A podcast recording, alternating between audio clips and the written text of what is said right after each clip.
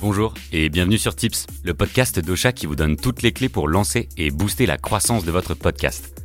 Moi c'est Robin et dans ce nouvel épisode de Tips, on va s'attaquer à la notion de droit d'auteur dans le monde du podcast.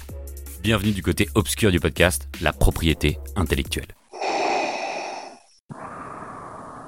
Vous deviez vous en douter, vous ne pouvez pas intégrer n'importe quoi dans votre podcast. Mais bon, dites-vous que c'est un mal pour un bien, ça permet en même temps de protéger votre podcast d'utilisation abusive par d'autres personnes.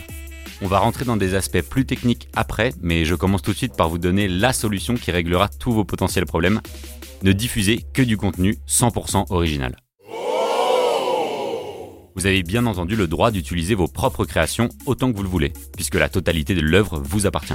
Donc si vous composez et enregistrez vos propres musiques d'introduction, jingle, effets sonores, et que vous ne mettez jamais d'extrait d'autres créations dans votre podcast, vous n'aurez aucun problème de droit d'auteur à gérer. Mais attention, une création originale n'emprunte aucun élément à une œuvre préexistante. Hein. Pas de triche, il faut tout créer de A à Z. Étant donné que c'est compliqué de tout faire soi-même, si vous voulez quand même réaliser un podcast 100% original, vous pouvez demander de l'aide à des amis ou à d'autres créateurs et créatrices de contenu. Par exemple, pour l'illustration de votre podcast ou pour le générique de votre émission.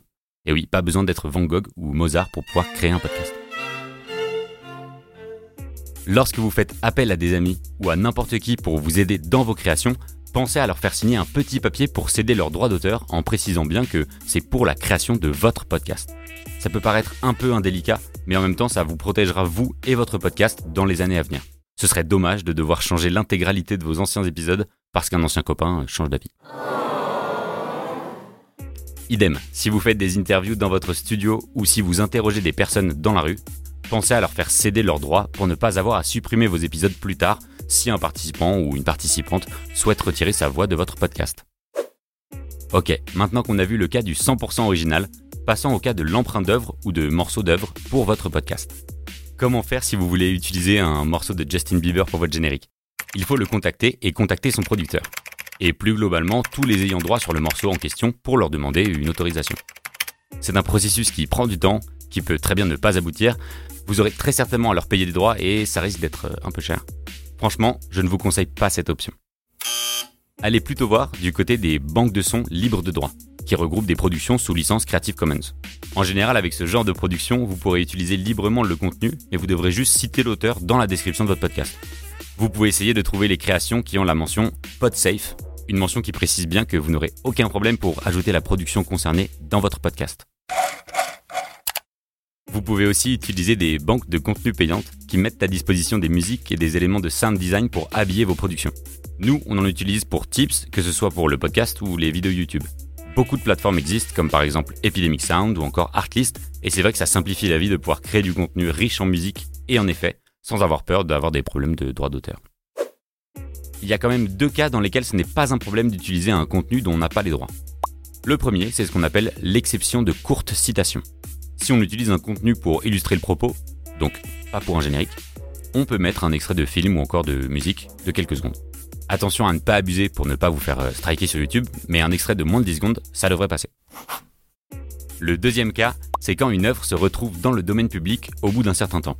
70 ans après le décès d'un auteur, son œuvre tombe dans le domaine public.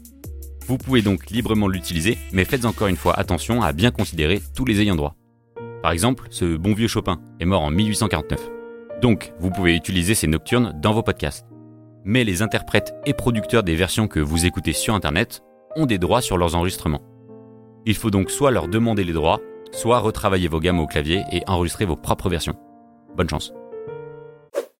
Pour conclure cet épisode, on va parler rapidement de droit moral. Il y a concrètement trois contraintes à respecter quand vous utilisez l'œuvre de quelqu'un d'autre dans votre podcast. La paternité de l'œuvre. Si vous utilisez un élément libre de droit, vous devez quand même mentionner dans votre description le nom de l'auteur ainsi que le titre de l'œuvre. Le droit de première divulgation. L'auteur d'une œuvre a une prérogative absolue de première diffusion. Donc, si c'est votre ami qui a composé votre générique, il a le droit d'exiger de le diffuser en premier. Et finalement, le droit au respect de l'intégrité de l'œuvre vous ne devez pas modifier l'œuvre que vous voulez utiliser. Si vous avez les droits pour un morceau de Céline Dion, vous ne pouvez pas le remixer ou lui ajouter un solo de cornemuse par exemple.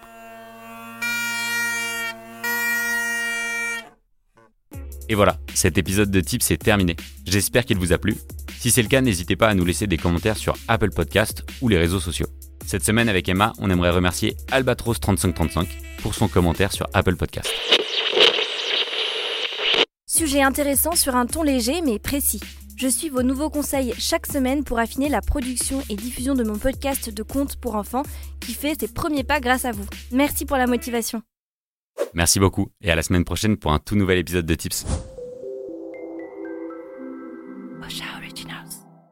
Cette émission vous a été proposée par Ocha, la première plateforme française d'hébergement et de marketing du podcast.